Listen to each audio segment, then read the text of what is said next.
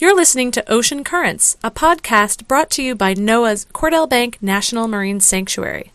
This radio program was originally broadcast on KWMR in Point Reyes Station, California. Thanks for listening.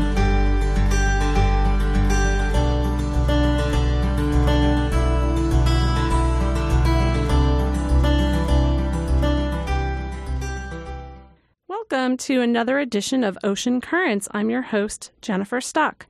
On this show, I talk with scientists, educators, explorers, policymakers, ocean enthusiasts, adventurers, and today, historians, and more, all uncovering and learning about the mysterious and vital part of our planet, the blue ocean.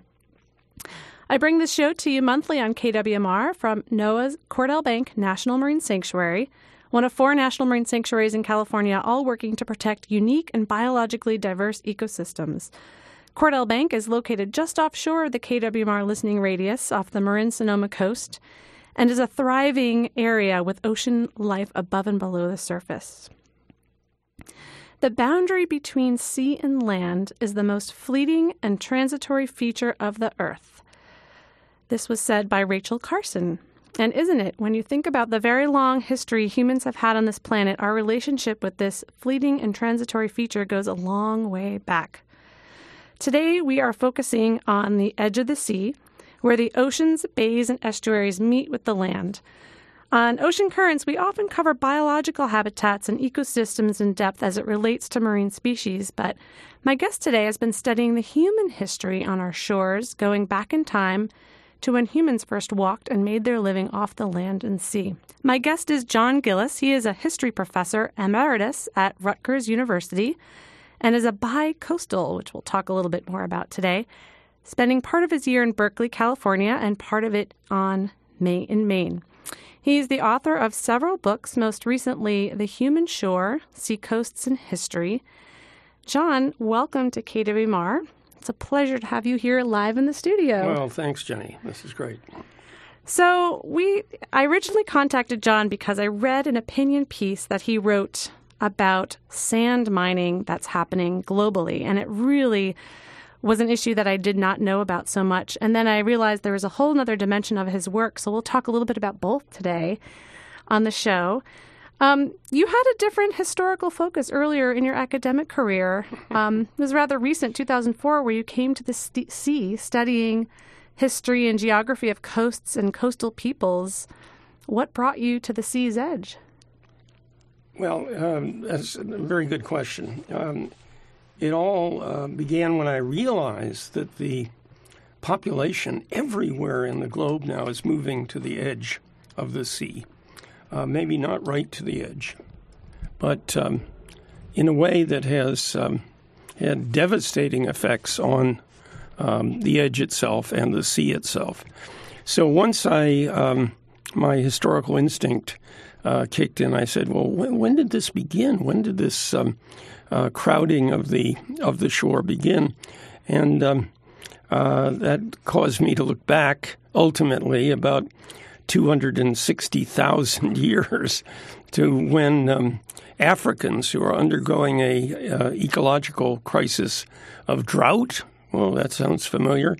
Came down to the shore, uh, the extreme southern shore of their continent, discovered these marvelous caves, discovered the richness of the of the shore environment with its uh, all its uh, shellfish, its uh, uh its various kinds of uh, seaweed, et cetera, et cetera. And that's when it all began. It, you don't you don't go back. It doesn't begin in the Garden of Eden. The Garden of Eden was the shore. That is the central message of my book. Um, you talk a little bit about the difference between the coast and the shore. Can you talk about right. that? What's the difference to you? All right. The shore is, in my view, and it should be used in this way, to refer to the natural environment, uh, which can never be totally natural. Let's get that out of the way. But uh, the way to talk about the shore is uh, uh the intersection between land and water or to use a more technical term, I wish everyone would adopt this because it's a lovely little term, uh, the ecotone. Ecotones are where two ecosystems intersect. And the combination of these, the intersection, the interface, is the richest of all um, environments. So you have two environments to begin with. You have the, the, the sea and you have the shore. Put them together, and it's like a multiplier effect. Uh, not only a richness of diversity of species, um, both land species and sea species, but also simply the creativity and the generativity of this, as uh, as has been proven time and time again in human history and in natural history. So, I regard us as a marine species. I don't see why we should uh, back away from that. We've been involved with water. Um, we are water. I mean, that's what we're composed of. So let's call ourselves a marine species. And that might help get us uh, a little more, shall we say, funding. um, we need to, you know, our species has to be preserved as well. And um, my argument would be that we can learn so much from the history of that long relationship. That's one of the things you write about is that over time there were populations along the coast and during sea level rise, the first sea level rise that we know about in our paleo record or yes. one that we study most closely to us, uh, about 10,000 years ago, the ocean was 400 feet lower. Yes. And then it rose, and ma- there were massive population movements and radical changes of life. Can you talk about some of those well, communities? If, um, sure. If you if you go back all the way, as I would want to carry you, more than 200,000 years, there have been several of these events of um, sea level rise or sea level decline and uh, somehow humans have survived all of these. I'm not advocating for this, but I am. Um, I'm. I'm. Uh, I'm not a catastrophic uh, historian. I think uh, there are adaptations, there are costs, but the the point is that that um, we've encountered this before, and um, so we need not panic in the face of everything that's being told us today but we certainly have to be aware of it. But no, there there have been many many periods of human migration, particularly along shores.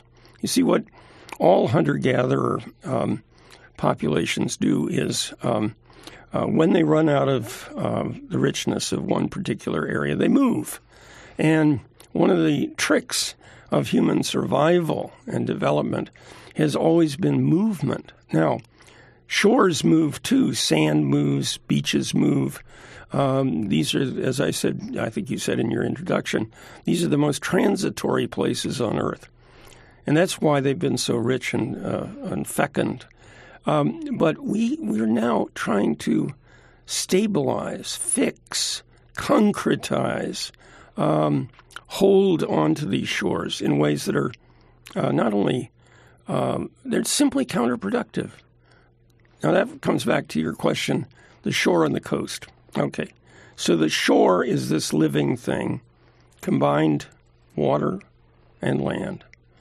It lives, it moves, it fights back on its own, and it has sustained itself over thousands of years that we know of, and probably millions of years before that. The coast, however, is a recent invention. Uh, we can argue about this, but let me give you one single fact that I think is very important for everyone to know. The idea of the uh, of the seashore is um, is one thing, but the coastline uh, is another. And it was not until the 18th century, and that's only the blink of an eye ago, that um, surveyors, mappers, developers uh, drew a line literally in the sand and said, This is the shore line. Let us uh, sustain it. Let us defend it. This is our Maginot of, of, the, of the sea. And um, from that point onward, we, have been in trouble uh, because it, it, it can't be sustained. There is no line. Nature doesn't draw lines, straight lines. Nature loves curves. It loves meanders. It loves things that live and move with us.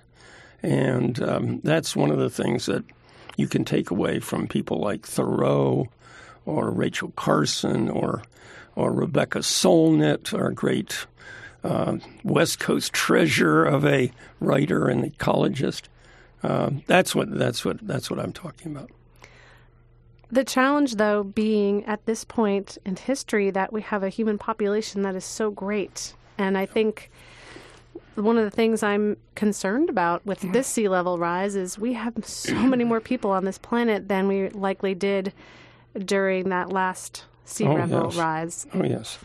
So that's that's a concern. Well, I'm not a Malthusian. Um, uh, you know, in the 1960s, there was this guy down at Stanford by the name of Paul Ehrlich, who wrote a couple books called "A Population Bomb" and something else, and he panicked everybody. He said, "We're running out of uh, space. We're running out of time." I don't see any evidence of that. Um, this is uh, the Earth can, uh, under proper conditions, under proper stewardship, and the sea and the shore accommodate, if done properly, more than the population and more than the population projections. Um, it's simply the way we do it. And uh, this is, um, you know, it's not a numbers game. It really is not a numbers game. It never has been. But under the conditions of capitalism, where so few people are allowed to have a voice uh, in what happens to our environment, that does become a problem because this is not a democratic environment any longer.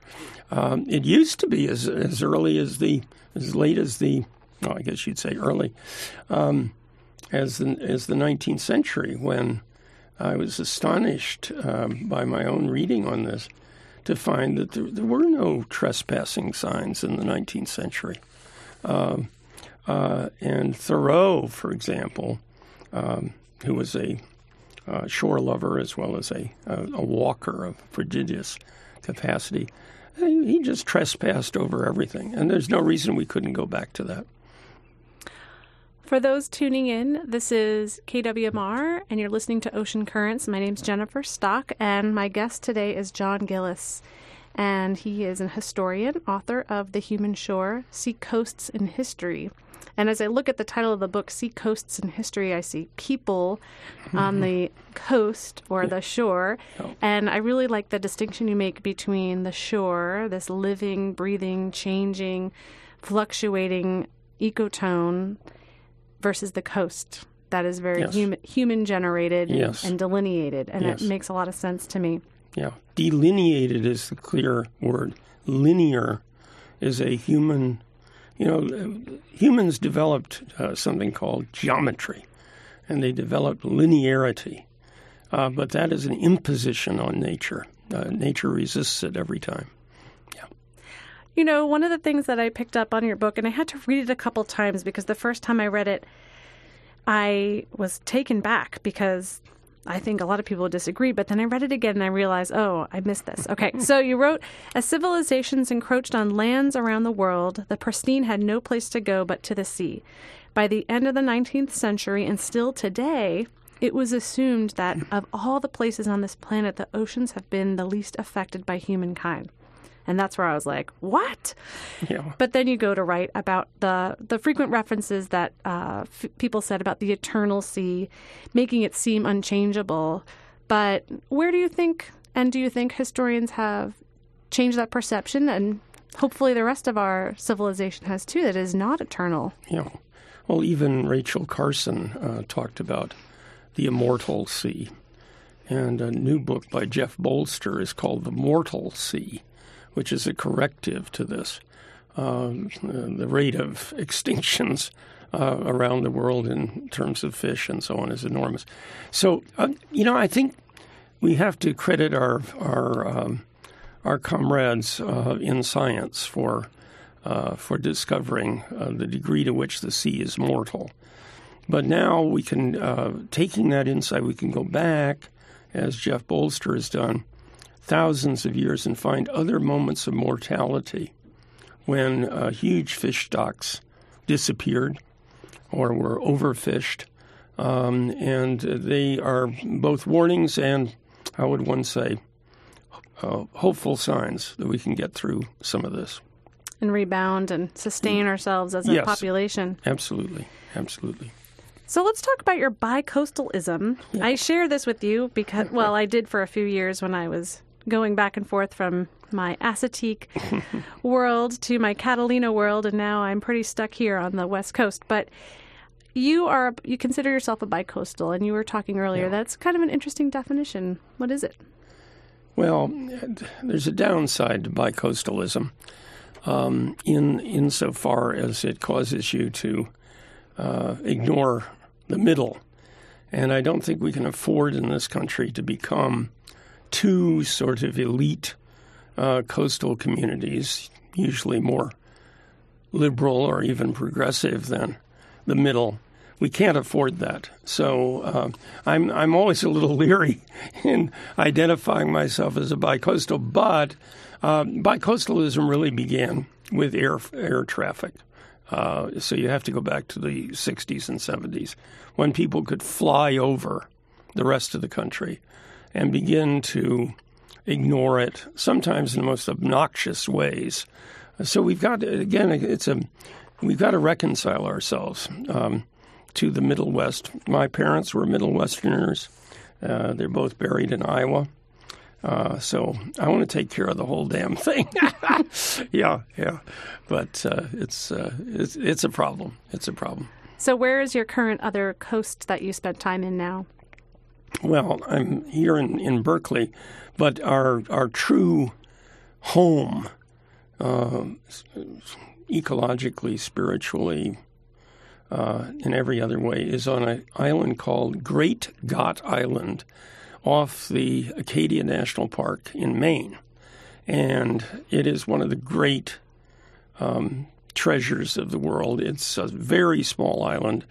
It uh, has never had any commercial use except in the days when fishing, um, uh, lobster fishing was uh, was still operational there. But as soon as uh, the motor powered boat came in, the people of Great Gott Island picked up and went to shore, and went to harbor, I should say. And at that point, the island was abandoned. Some of the houses fell down or sold off to fromaways, as we call them, including me. And uh, from that point onward, this has been a summer island. It is there is no one there right now. There shouldn't be. Um, although we d- did have a moose swim out to the island uh, last year and overwinter, which is um, interesting. Interesting fact, but. Um, it's uh, well, it's a privilege uh, to be a part of that that place. And I wrote a book called Islands of the Mind um, to again to explain to myself why do people love islands so much, and um, it turns out that's not uh, so obvious uh, until you understand the whole history of religion, of uh, cultural change, of geography, and so on. That's fascinating, and I want to follow up on that at another time because I, for a while, just had a fascination with islands and was living island to island and thought for I loved the remoteness, the how difficult Yes. it was to get food and being trapped by the weather. and I just for me, it was the most romantic life to have that being living in such uh, unity with your environment. It was such a special time. I def- I'd like to learn more about that. The East Coast is uh, is different in the sense of the changes it receives annually to the shore. Yes, We have hurricanes, we have nor'easters on the East Coast. yes. We have these very um, what's the word? The islands roll over on themselves, these barrier islands, and that's how they have always been geologically. But we have planted ourselves on these islands, and I'm curious about your thoughts with um, rebuilding ideas after Hurricane Sandy, especially on the Jersey Shore. And I don't actually know what their plans are, but I remember hearing they will rebuild. Oh yeah, what are your yeah, thoughts yeah. on that? Well, this defensiveness, um, uh, Chris Christie, who should not be president of anything uh, apart from a local hunting club or something, uh, said, um, you know, of the of the storm uh, that we are going to fight back against against nature. This is this is our struggle, and um, as you know, nothing can be uh, worse than to fight against nature and not to take into account the renewal of these barrier islands and all sand formed islands uh, by the natural action uh, of the waves. And in fact, the big storms are, are vital to the health of these of these islands because they, you know, they re- replenish in many cases the sand. They take it away, but they replenish it. So, yeah, yeah, it's um, uh, they're little understood. And the is there a plan? You say, no. There's no plan because there's no, like most of American politics, there's no long term planning, there's no strategy. Um, and the obvious thing to do would be to retreat, but that's unacceptable. You know, that's unacceptable. I did hear on NPR, and I didn't do any research on this to follow up, but there are some communities in Staten Island that are actually telling people not to come back. Yeah, there are some abandoned communities. Um, you know, the the sad part of this is that they're the poorest. Mm-hmm. Um, and you know it's very easy to push them aside because they've had no power to begin with. They're um, I won't call them squatters, but they come very close. Their their leases and tenures are are usually very weak. The problem is the damn wealthy people um, who have bought in to this shorefront idyll, um, have invested heavily and have the political clout to have the Corps of Engineers and other people backing them up for shore replenishment um, and restoration. And so it's an all out political battle. I mean, it's as simple as that. Um, nobody's going to wave a wand over it. Um, it's going to come down to, as in all things right now, um, the rich versus the middle class or uh, or the poor, whatever you, you prefer. You can see that it's written. Yeah, it's right there in the sand. It's uh, yeah. That's... It'll be interesting to see when uh, everybody wakes up a little bit about that, and yeah. hopefully we won't have more loss of life as a result of these storms. But they're yes. pretty intense, and they're not going away. No. You know, I want to go way back to uh, earlier times, and you were writing about the historical use of the sea, Homo sapiens actually mm-hmm. living by the sea, not yes. inland. And then I wanted to ask, because I know you wrote about this a little bit, about their success at the shore versus inland. And yes. was there more success, more longevity, more adaptation strategies mm-hmm. by living at the coast? Or can you talk a little bit about yeah, that? Yeah, in, in, the long run, I think it's, it's safe to say um, that uh, they, they have been more successful on the coast.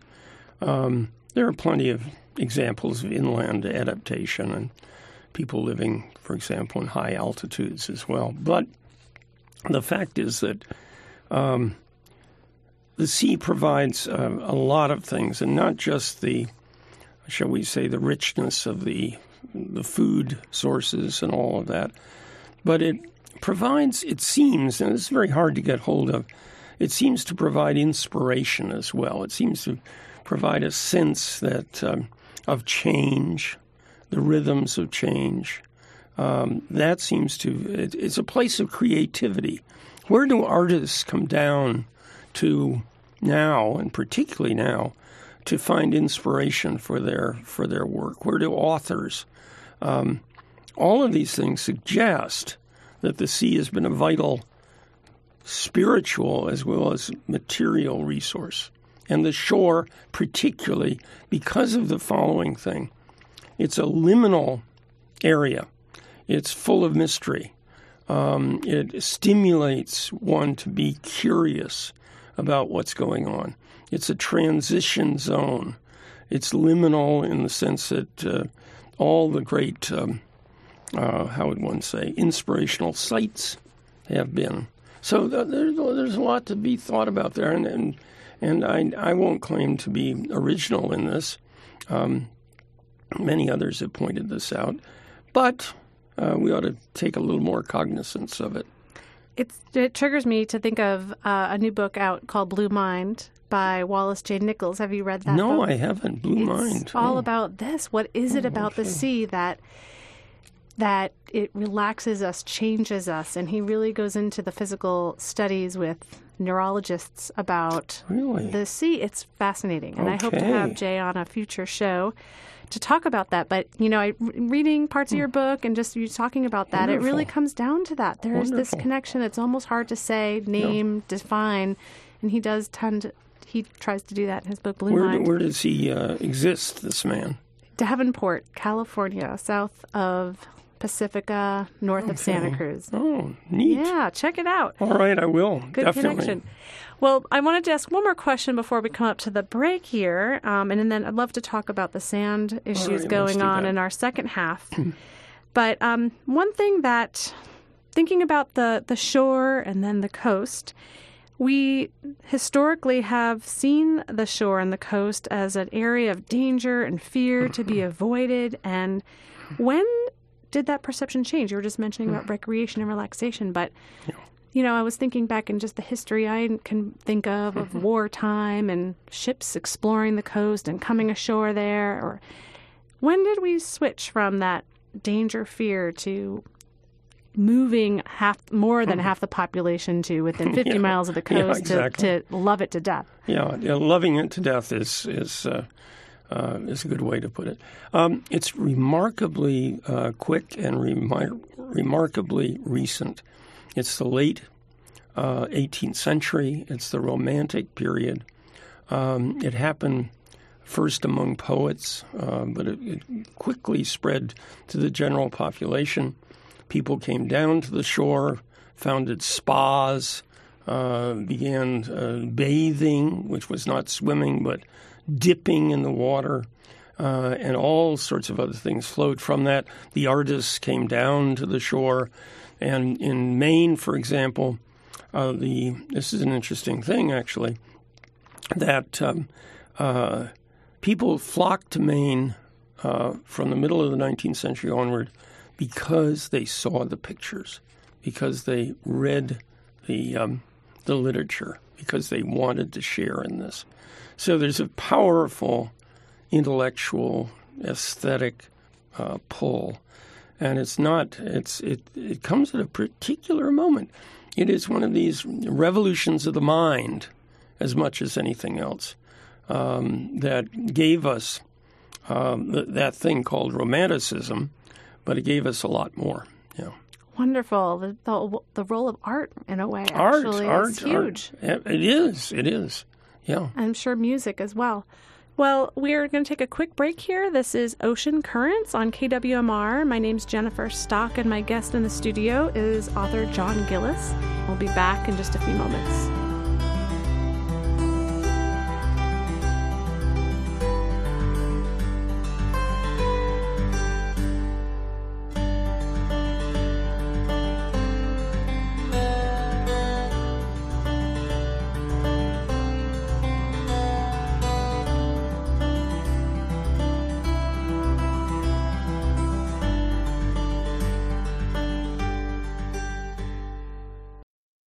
Welcome back. Thanks for sticking with us. You're listening to Ocean Currents here on KWMR.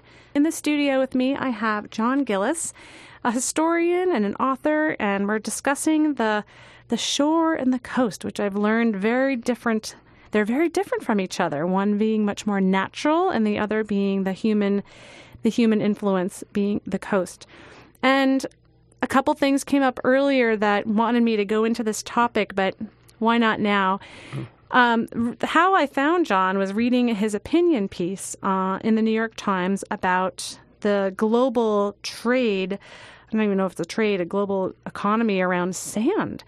And I hadn't really read a ton about this. I knew about mining and knew knew about sand being a valuable commodity, but I didn't realize that this was a billion dollar business growing. And I also saw a film trailer for a film about this that was just um, kind of debuted at a little pre event of the Ocean Film Festival. And holy cow, it's this is a big issue, and you have a lot to say about it. So, what is what's going on with the sand business in the world? Well, this is interesting. Um, First of all, you have to understand that the sandy beach uh, that we uh, treasure so much today and so much money is poured into um, is a really recent phenomena.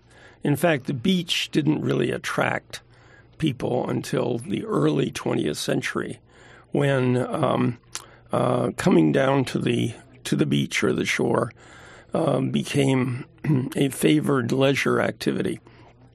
And at that point, and this has something to do with our um, with our love of nature, of swimming, which really wasn't uh, developed as a mass sport until the late 19th century, but also sunbathing, which the Germans, like this, brought us through this worship of the naked body, the sun, and nature.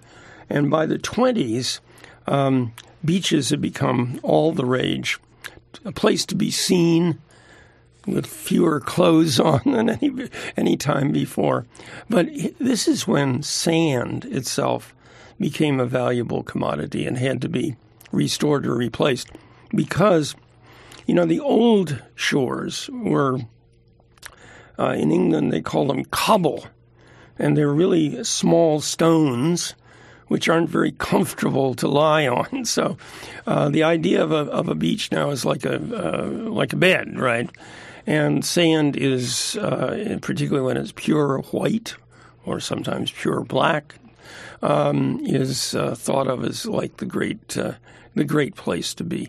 But that's so recent. It really wasn't until after the Second World War that beaches uh, took on this um, uh, their value, and sandy beaches became everything to the elites, and then ultimately to the masses, um, and that's where it begins. So it's the point to be made here is that the beach as we know it as a supposedly pristine beach, no seaweed, no detritus, no wrecks, nothing like that. Um, this is only about, uh, uh, at most, 50 years old. And I'm not entirely convinced that it's going to survive because beaches are now being uh, overwhelmed by uh, the numbers of people who have come down to them, purchased them, uh, destroyed them systematically. And it's quite possible that 100 years from now, people will say, Beach, where is that? What is that? Uh, it could be an entirely different thing by that time. Well, that's certainly, as funny as you're speaking, it's definitely the human perspective about the coastal beach culture. And in my mind, I'm thinking of the ecosystems of the shorebirds mm-hmm. and the mm-hmm. haul outs for the elephant seals and harbor seals and um, the beach wrack community where mm-hmm. the detritus washes up and all the cool things. I just spent a lot of time at the beach this weekend, all so right. it's fresh in my yes. my mind. uh, but that scares me. We might lose the thought of what a beach is. Yeah, but you but look, the the beach we're talking about, the pristine beach, the sand beach, is only a small proportion in its perfection of all the shores in the world. So there are many, many, many shores, including those in Maine, that actually have very little sand, except in a few spots where it's been ecologically sound. Um, so there's no reason why we can't save the shores uh, and, you know, shall we say, put the beaches on the back burner. Because right now, the preservation of the beach is a real threat to the shore. And the shore is the larger thing we've got to keep our eye on. So one of the things I'm thinking of when you're talking about the preservation of beach, th- I'm thinking you're thinking about beach re- renourishment when sand has washed away. Yes. Communities and cities bring sand back to bring people back, and yes. So in that way, because we don't do that so much here. No, you're lucky. You're uh, lucky. but you know this. Coast. This is um, uh, until you get to Southern California and a few other uh, locales. This is not a beachy. I mean, the whole identity of California is tied up with beach, but actually um, the whole coast of California and Oregon and Washington is not a particularly beachy place, um, but it's a shore place. The shores are beautiful beyond comparison here. Um, frankly, the Joyzy Shore, where I went as a tiny child and grew up because I'm a Joyzy boy, uh, doesn't hold a candle to uh, to uh, an ordinary piece of the Mendocino coast. An ordinary piece. Uncomparable. Yeah, no, there's no. Yeah, in terms of the wildlife, Yeah. in terms of the seabirds, in terms of the sheer dynamic. Um, yeah, It's interesting because I grew up on Long Island, and my beach that I went to was Fire Island, and Mm-hmm. I spent a lot of time in an area that's a federal wilderness area. Mm-hmm. And that was my beach. Like in my mind, I was, and I knew it was rare. I, I had never, luckily, been to the Jersey Shore, but I did later on in college and realized this is such a foreign place. It's the ocean beach. It's like just a disco. It's just crazy compared to the natural beaches. There's a big, dif- big difference. there's a big difference. Yeah, so that's that's why I'm arguing. I, I'd love to have an argument with somebody about this, but I, I think the beach, uh, the sand beach, is is is really disposable. Well, it sounds like we're losing sand to industry, losing it from these shores, Yes. ecotones permanently Yes. to the industry where we make abrasives and glass and plastics and microchips, even toothpaste, Yeah. and now f- hydraulic fracturing Yes. with uh, the tar sands. I'm, I'm imagining partially too. So, what's can you tell us a little bit about this business and in terms of where it's happening and where, where areas are most at risk. I will say before you, you speak though that I researched here and luckily within our national marine sanctuaries Yeah. it's a, it's prohibited activity. Excellent. So I was very feeling very thankful and proud yesterday when I was like I'm sitting on a beach and this sand isn't going away. Yeah. Good for you, but like uh, so many things, um, there's always some place else in the world, the underdeveloped world, where you know poor people are happy to sell their heritage to the, the biggest, to the highest bidders. So um, yeah, I mean, it, it- look, it's um, uh, again the it's differentiated where you are and so on, but one of the biggest uh, users, 80% of all sand goes into concrete. Now, here's the real irony concrete is what uh, seawalls are made, are made of. Seawalls, um, in addition to uh, sea mining of sand or mining of sand, are the biggest single destroyers uh, or eroders of beaches because they stop the flow, the natural flows in and offshore, alongshore of sand, kill the beaches, um, and render us even more vulnerable to erosion. So, how do you like that? I mean, the very thing that these things are made of are being It's hurting the very thing it off. comes from. Yeah, yeah. This is, is That sounds very human. it's a sweet irony, to say the least. would recommend people if they want to learn more about this to see this movie. It's at the San Francisco International Ocean Film Festival, which is at the end of February. It's all about sand, and that they're the author or the uh, filmmaker who produced it actually was motivated to produce it because he went back to a beach that he grew up on and there was no sand on it. Yeah, and he yeah. did some research and discovered this big thing. And I just was blown away. I, I didn't realize. And it's beach sand that is highly preferable because desert sand doesn't have the doesn't have the right grain size for together, yes. adhering. Yeah, but there's a there's another site that your audience should go to, which is the best single site on the web for coastal uh, preservation. It's called Coastal Care. Uh, just Google Coastal Care. It's not a lotion. It's not a suntan product. It is. It's the work of of two uh, Southern Californians who have devoted themselves to coastal care, and it's it's illustrated every week, every day almost. There's another article, a total update. It's the it's the best single thing I've ever seen. Great. Coastal care. I look forward to that. Coastal care. Yeah. Well, you've been involved in other projects, and uh, what are you working on right now? Well, I uh, I have to go back to say that I began as a social historian. I uh, I left behind political history because I found that was um, not very interesting, and then so I developed. Uh, um, my brand, if you call it that, in social and cultural history, trying to understand how uh, how uh, the society and culture have changed over time.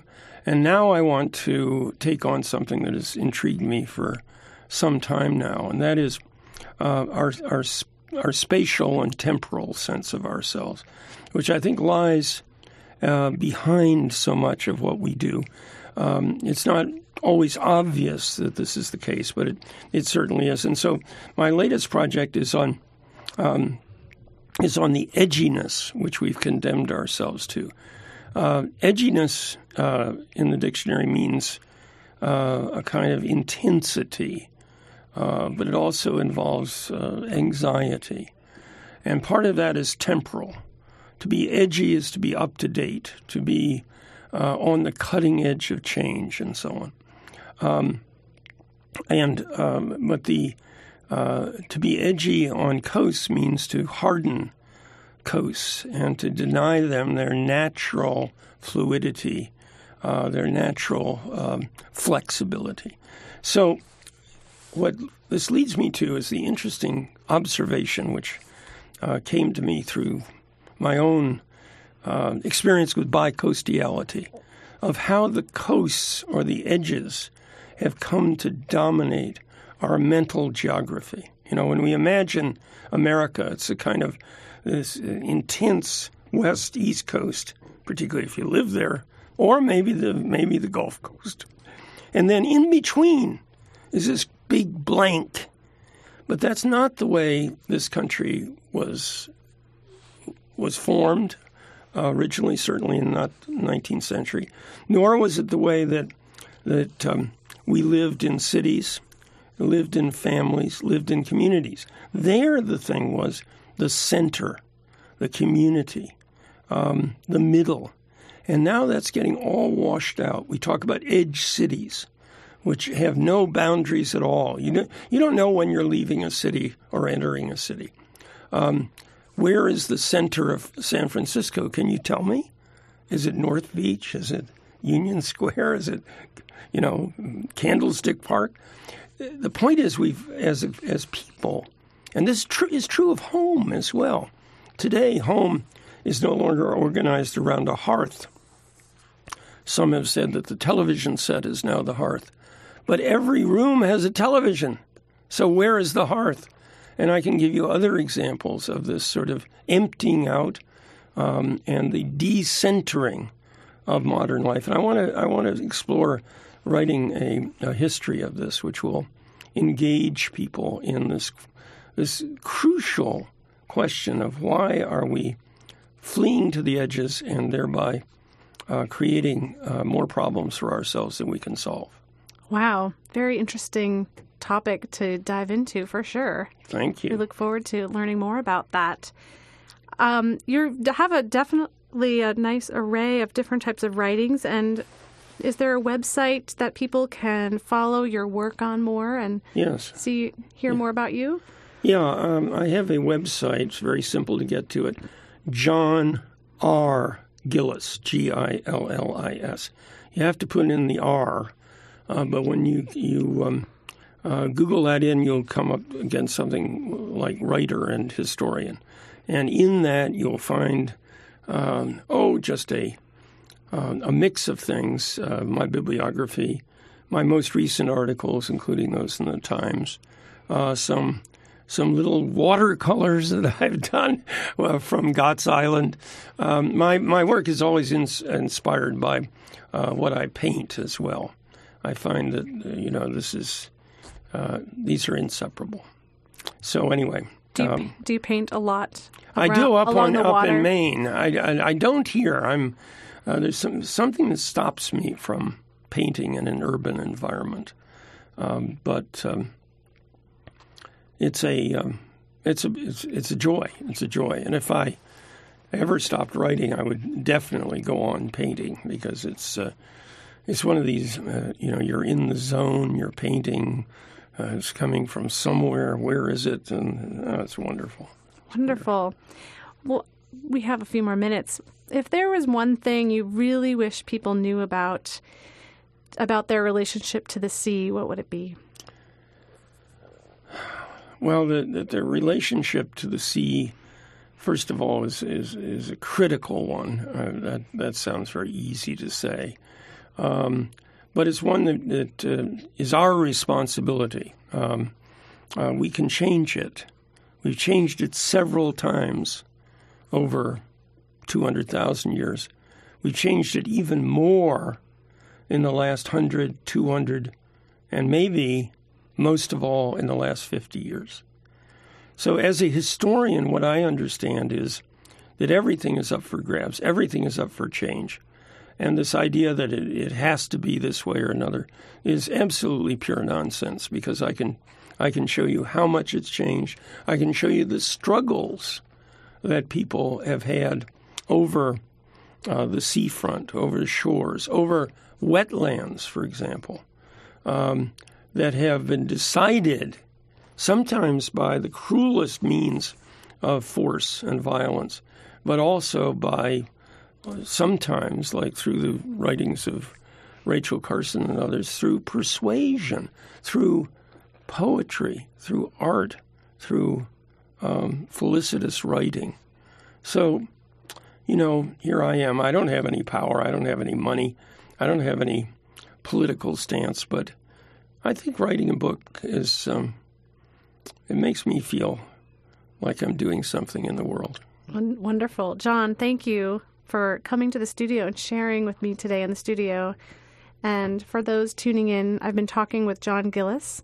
He is the author of The Human Shore, Seacoasts in History, as well as some other books. And I appreciate you coming in today. Well, I, I said this on a break that you are such a well informed interviewer. And it's a, a, real pleasure to talk to somebody so engaged and knowledgeable about topics we share. So thank you very much. Thank you for the compliment. I really appreciate that. I it's hard to not be this is one of the reasons I started the show is that I love the ocean and the coast and the shore so much that it would help me stay engaged in all these topics. So I appreciate that. Thank you. Good work. All right, we're going to take a quick break and I have a couple just local announcements to share. All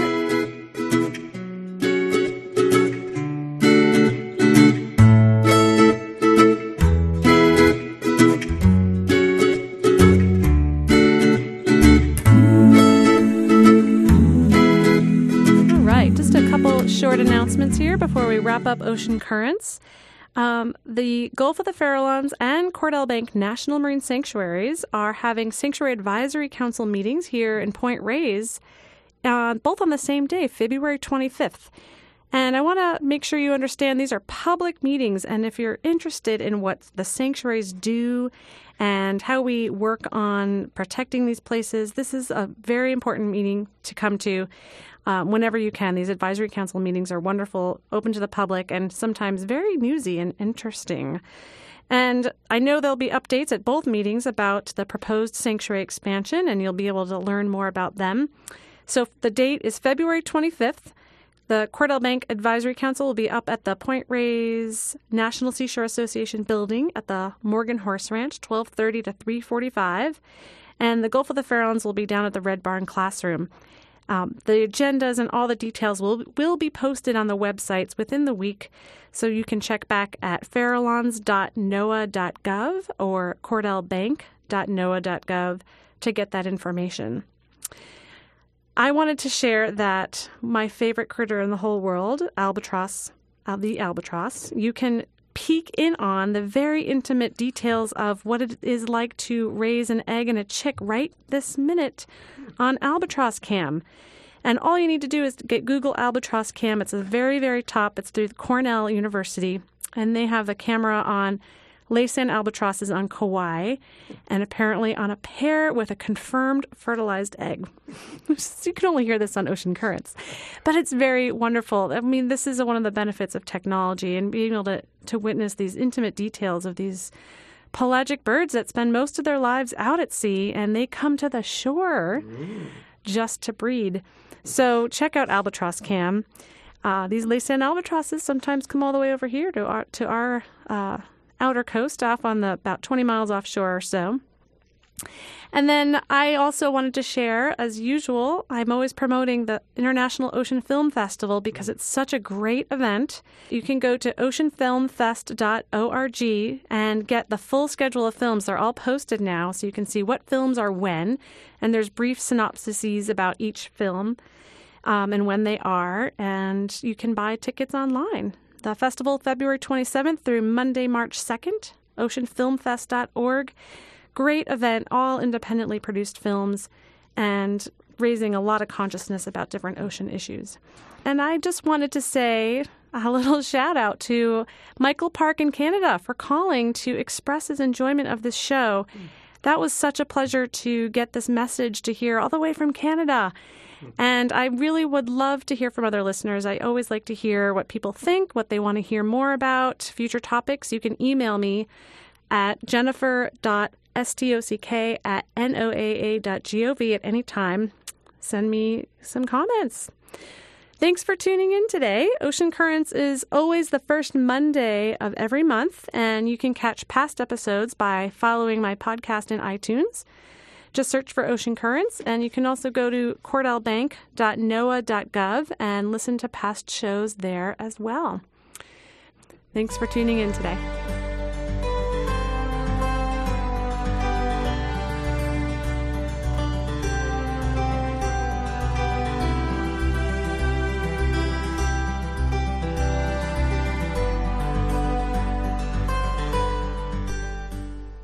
Thank you for listening to Ocean Currents. This show is brought to you by NOAA's Cordell Bank National Marine Sanctuary on West Marin Community Radio, KWMR. Views expressed by guests on this program may or may not be that of the National Oceanic and Atmospheric Administration and are meant to be educational in nature. To learn more about Cordell Bank National Marine Sanctuary, go to cordellbank.noaa.gov.